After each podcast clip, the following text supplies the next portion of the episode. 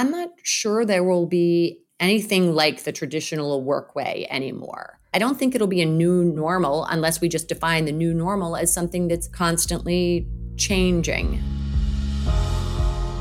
There's a revolution taking place right now. Talent and intelligence are equally distributed throughout the world, but opportunity is not. The talent economy, the idea that at the center of work is the talent, is the individual. The way we work has changed forever, and highly skilled talent is demanding flexibility around the way they work and the way they live. This podcast brings together thought leaders, staffing experts, and top talent to talk about the evolving nature of work and how companies can navigate these changes to remain competitive, drive innovation, and ensure success. Welcome to the Talent Economy Podcast. I'm your host, Michelle Labbe, Chief People Officer at Toptal. In the last couple of years, the number of individual investors in the country has skyrocketed. These are people who choose when and how to invest their money without the help of professional advisors and who mostly do their own homework in order to make their decisions. That's where MarketWise, where Cynthia Cherry is CHRO, comes in. MarketWise was founded in 1999 to level the playing field for self directed investors, also known as DIY investors, and it now offers research and education to more than 15 million subscribers. When Cynthia joined the company in 2018, MarketWise was growing quickly. It now owns a dozen independently managed research companies, which allows subscribers access to many approaches to market research.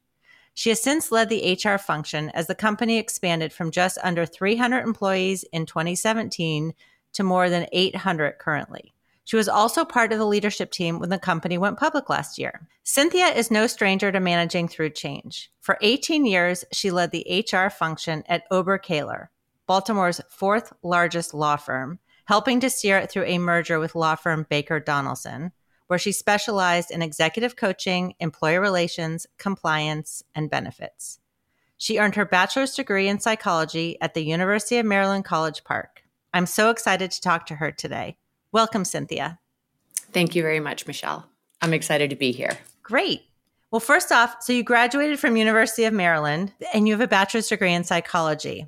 So I majored in political science, although I feel like a psychologist, so I get that completely. How has your degree in psychology helped you to be a stronger HR leader? You know, Michelle, I feel like my degree is relevant every day.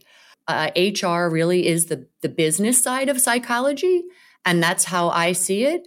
So, as an HR leader, you know, I think it's critically important to have an understanding of, of people and, and what makes them tick and what it is that helps them work the way that they, they do best.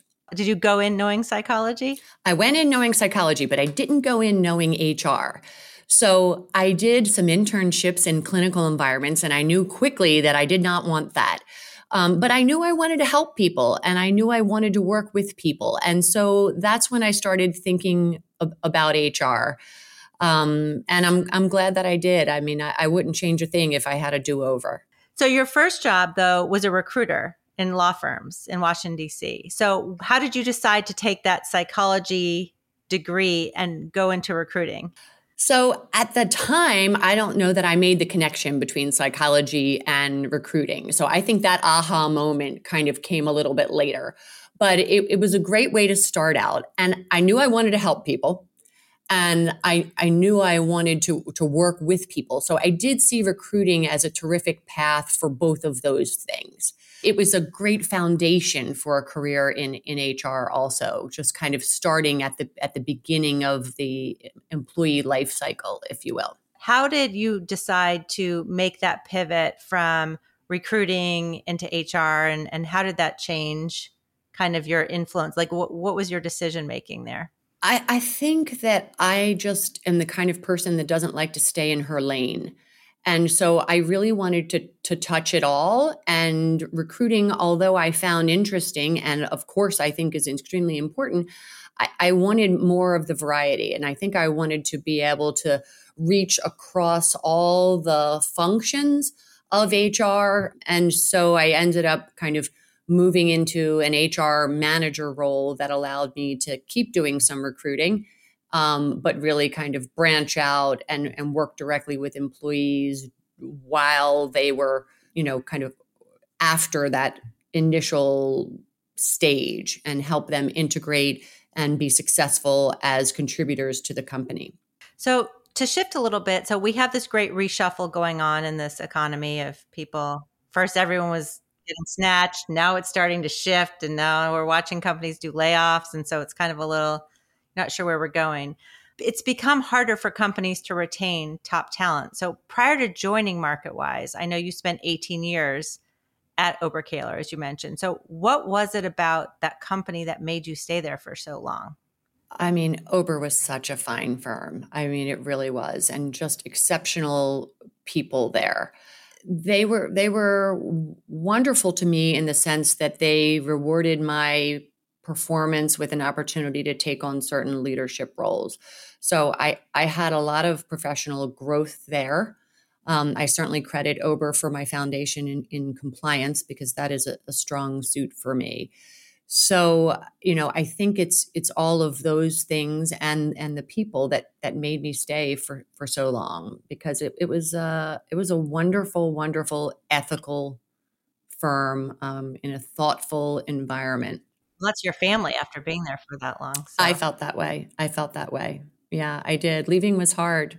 What did you take from there then about culture and this, you know, retention and and the ability that you wanted to stay there for so long? Like what did you take to MarketWise? What lessons did you take about retention that you're using today?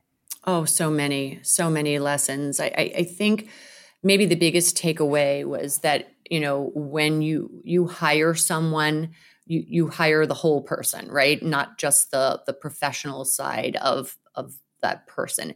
So I, I think the important takeaway for me was to work to create an environment where people could could be themselves, right? And I think that when they can be themselves and they can reach the highest level of, of professional achievement. So I think Ober also taught me kind of you, you get what you you give um, when it comes to working with employees. And when you give trust, you, you get trust. And when you give respect, you, you get respect.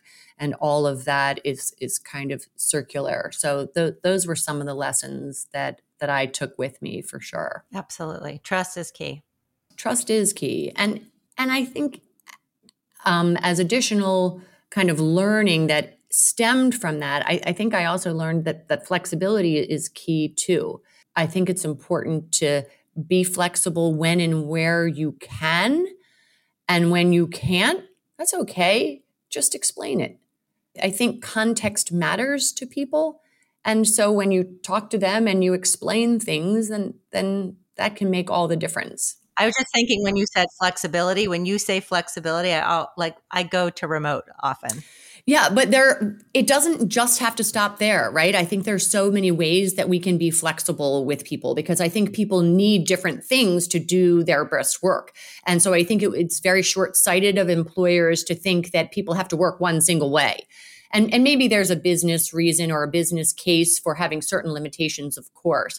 But again, I think it's when and where you can be, look for ways to give that latitude to people. And I think that that pays dividends in the long run. We absolutely have people working um, hybrid, working remotely, um, working in the office. I work in the office most of the time, and, and I love it. You know, I never um, set out to work in HR and be in my basement, which is where I was for a couple of years during the pandemic. So I was like, get me out of here. Um, you know, so I, I like being in the office, but some people find it a distraction, um, you know, whatever it is. So we've got some of our companies coming back with some um, kind of hybrid requirements for in-office work that relate to some positions. So it's it's a real mixture right now. We're we're kind of still in that transition and figuring out what what makes sense. I don't know that there'll ever be any permanency to any of this, right? Like it's just kind of all a work in progress. Absolutely.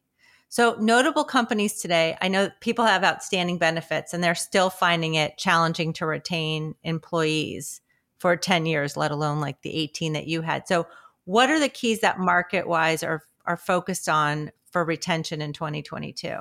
You know, again, I think it kind of goes back to to flexibility, um, looking for ways to be flexible. But at the end of the day, I don't I don't think you can be everything to everyone. So I think it's a matter of being clear about your company identity and articulating what that is so that you can be honest during the interview process in describing what it's like to work here.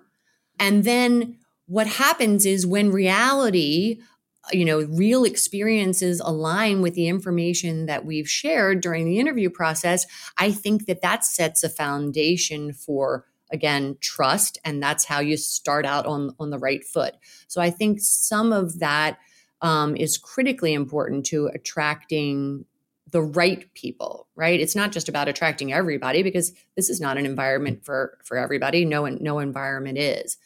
And quite frankly we don't want to convince anyone to co- to come here. We want to be authentic and honest and then look for a, a real a match in, in that regard. So our strategy is is to be honest. We love talking about what we do. I think that comes across and I and I think it sells it itself. Absolutely. So what drew you there specifically? How did you leave a company you were at for 18 years? Well, I, I left the company I was at for 18 years because post merger, my position was was different. And I really wanted to go back into a role that was primarily HR. Um, following the merger, I had taken on some additional responsibilities um, on top of of HR, and and I I really wanted my primary focus to remain HR. So I was looking. Um, for a special opportunity. And this ended up being that special opportunity because it was a build. So it was a ground up build. It was come here, come to MarketWise and build an HR team, build infrastructure where there is none. And, and that was an opportunity for kind of put me to put my touch, my stamp on um, on how this group would be shaped. So that was a very special opportunity for me. It was challenging uh, to get off the ground. I, I, I must tell you that I have these very clear memories of uh, the first person I hired was, of course, a director of payroll because paying people was critically important as a first step.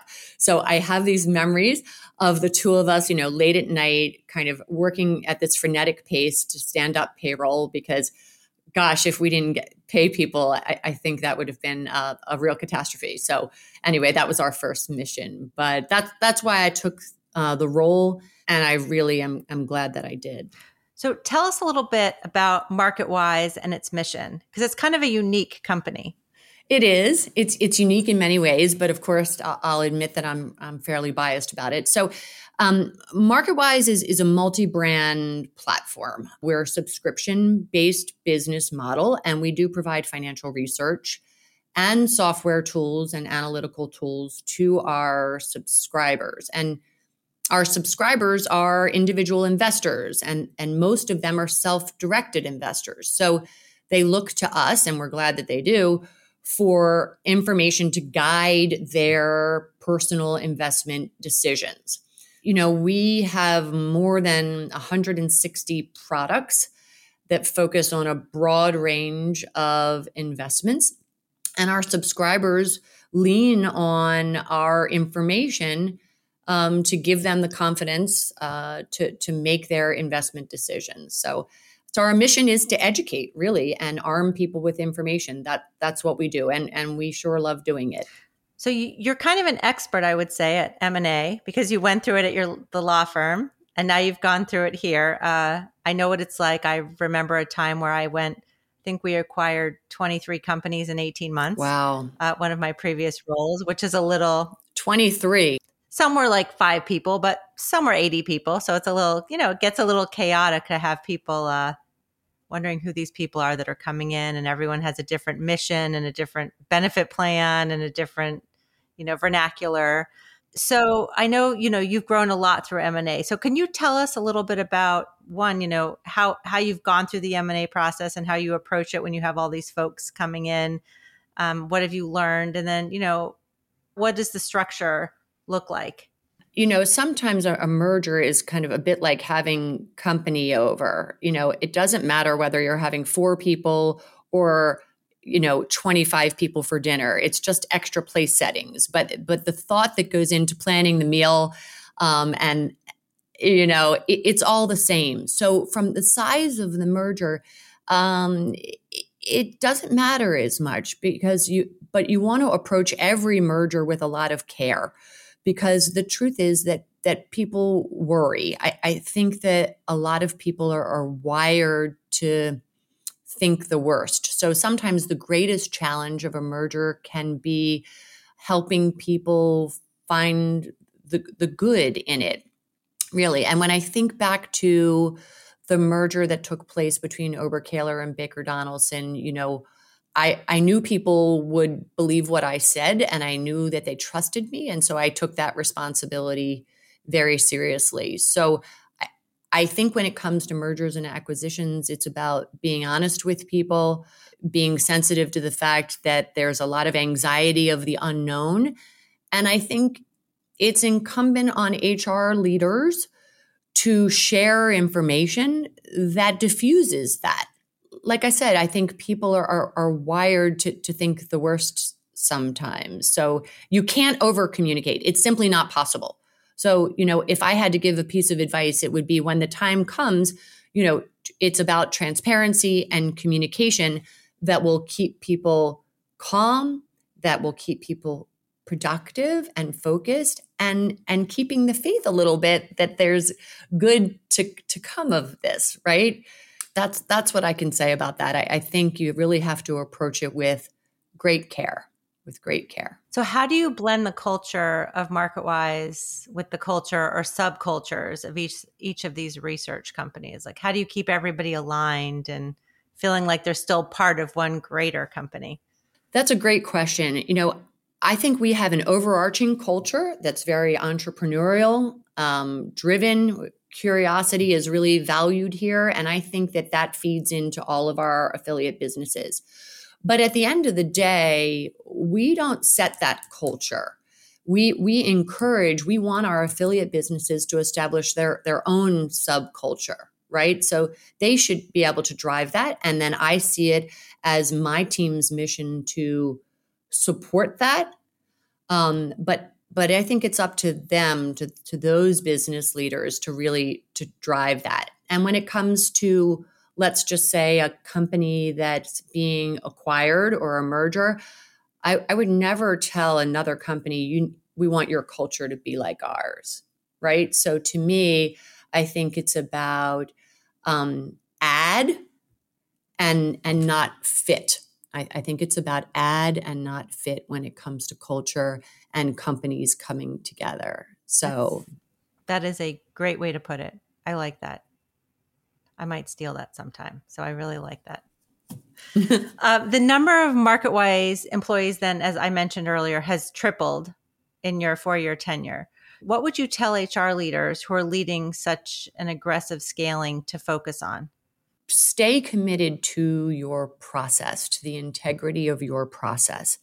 And in spite of the pressure for speed, if you cut corners and make shortcuts, it will come back to haunt you. It will cost you in, in the long run. And so I, I would say stay true to your process stay com- committed to that because it's it's never about getting people on board it's about getting the right people on board so again I, I, think when you have a scale you you you just need to stay with your process. Make sure you're you're doing your due diligence. You're going about it with the same degree of thoughtfulness and precision that you do under any other circumstance. So given that there is this fierce competition in the market as you know you mentioned about how do you what's your north star for attracting and retaining this talent? So because we have so many different companies, they have different needs and a lot of moving parts. So it's it's a little bit hard for me to say we have one north star because a lot of times we take a customized approach, right? So it depends on the role, it depends on the candidate, it depends on the affiliate. And one of the things that I'm really proud of is that my team is is willing to take that customized approach and say, you know, what should we do in, in this case? Let's let's have a unique strategy for this particular situation. But but there is a recurring theme, I will say that. Even though it might not be a north star, there is a recurring theme. And and I think it's about creating an environment where people do work that matters within the company and for our subscribers. So we have here a very candid and very casual environment, down to the way we dress, which, by the way, I love. And so there's no fluff. We're just regular people, and we, you know, we do what we do, and it it kind of comes across, I I think, pretty organically and pretty authentically. So, you know, I've worked in a lot of different places, and I think that that this place is is unique in the sense that it's not stuffy and it's and it's not buttoned up, and we talk together and we generate ideas. So and I, honestly, I think that's that's the future of the of the workplace. I, I think it's about taking that customized approach, and I think it's about creating an environment where the people who work with you find that work to be meaningful. Yeah, absolutely. It sounds like you do a lot of thinking about employee happiness and appreciation. And I know that you were named Baltimore Sun's top employer for employee appreciation. What kind of strategies did you use, or, or what are some of the success stories that helped you earn this accolade? It was very exciting. You know, we ran down to the stage like we were on the prices right or something when they called our name. it was it was very exciting, and um, my team was there, and they tell you that you've made the list so you know that you're somewhere kind of on this kind of 100 company list, but you don't know where you fall until you get there. And so, you know, they're reading off all the company names, and we haven't heard our, our company's name be called. So it was pretty exciting when we got down to like, you know, the number three, and we're all looking at each other across the table. And, uh, you know, we're texting each other like, oh my God. It was very exciting in the moment. So that that happened for one of our companies you know, that award comes from employee feedback alone. So that makes it exponentially more meaningful than anything else because it's what our employees have to say. I, I can't say it's a single strategy or um, or one thing, but I do think people see this as an environment where curiosity and, and creativity are are appreciated and where hard work and, and good work is is recognized. So I think that's a big part of it. I think we make it known that we want to hear ideas. It doesn't matter what your position is. We want ideas from from everyone, and we try not to have a lot of red tape around here. So I, I hope that that's what went into that recognition and the feedback that they gave that made us eligible for that honor. So, what do you all do to promote the happiness then? So, clearly, your employees are happy right? They're they feel appreciated. They have a flexible, casual work environment. Do you pull them to find out? I know you've talked about being direct. What is the forum that you use, or do you have recognition programs, or or what type of things do you all do to more formally recognize folks or listen to them?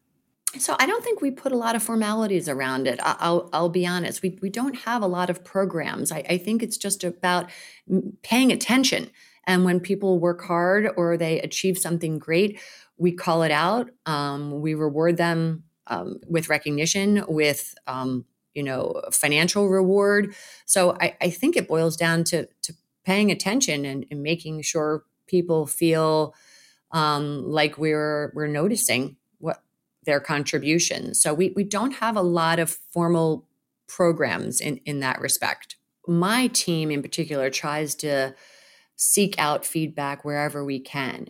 So even in the candidate process, you know, if there's a candidate that decides to take another offer, we want to understand from that candidate what their experience was like in their meetings with us so that we can pivot and make changes based on that feedback. And, you know, we try to do that with our employees as well. I mean, what did you think about that? What are your ideas about this? You know we're really programmed to ask a lot of open-ended questions. And so that's the part about being in the office that i think brings some of the greatest value and that i miss is kind of the the conversations that take place by happenstance. So we can say oh did you see that you know article? What did you what did you think about that? Or i, I saw the piece of work that you did. It was terrific.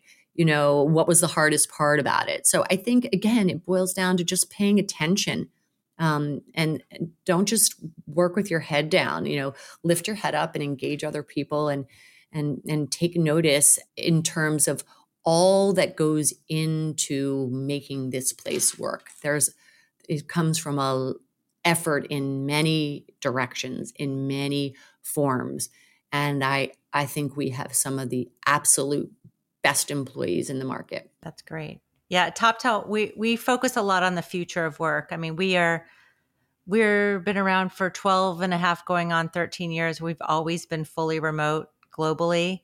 So a lot of what we talk about is the future of work and the flexibility and talking to our candidates about the flexible work environment, the trust, the what our culture is like.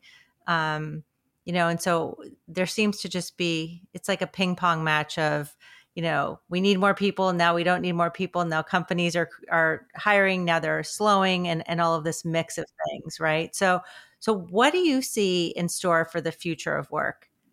Yeah i think those are the companies that are going to do well um, the companies that are constantly evaluating and assessing what's working and and taking a look in, inside and looking for ways to give people that kind of latitude to decide how they want to work in, in a way that works within the framework of your business. I mean, everybody has their own structure, uh, of course. But again, then I think it boils down to context. So if there's something that you, you can't be flexible with, then let, let's talk about what that is. But as far as the future of work goes, I think there's got to be a greater partnership between employers and employees where there's a, a great dialogue going on about what what works and and how both employers and employees think things can be best positioned or situated or, or set up or, or organized so um, I think that kind of collaboration is is going to be really important on on a go forward basis. I, I'm not sure there will be any tra- anything like the traditional work way anymore right? I don't think it'll be a new new normal unless we just define the new normal as something that's constantly changing. That's the guarantee for sure but it, it's becoming more complicated. Um, the job market's been very very interesting and like you said it, it was kind of wild. We had this great resignation and now we seem to have a, a slowing down in in some sectors. Um, and and that's that's what happens. But we've got to take lessons learned from each stage of the, of the market and what's happened in our world and and adjust our businesses. So I, I, think that hr can be part of that conversation too. You know we have a way to influence the success of businesses by making sure we're paying attention to to people and how how they want to work and how we can enable them to work. So I, I think it's about that open dialogue. Absolutely. Well, Cynthia Cherry, CHRO of MarketWise, thank you so much for your time and your insights today. It's just been a pleasure speaking with you. Thank you, Michelle. It's been a pleasure. Thank you for listening to The Talent Economy. I'm your host, Michelle Labbe. You can find much more information about the talent economy on staffing.com and toptal.com slash insights. Hubs for bold, comprehensive content featuring business thought leaders and authoritative research focused on the future of work.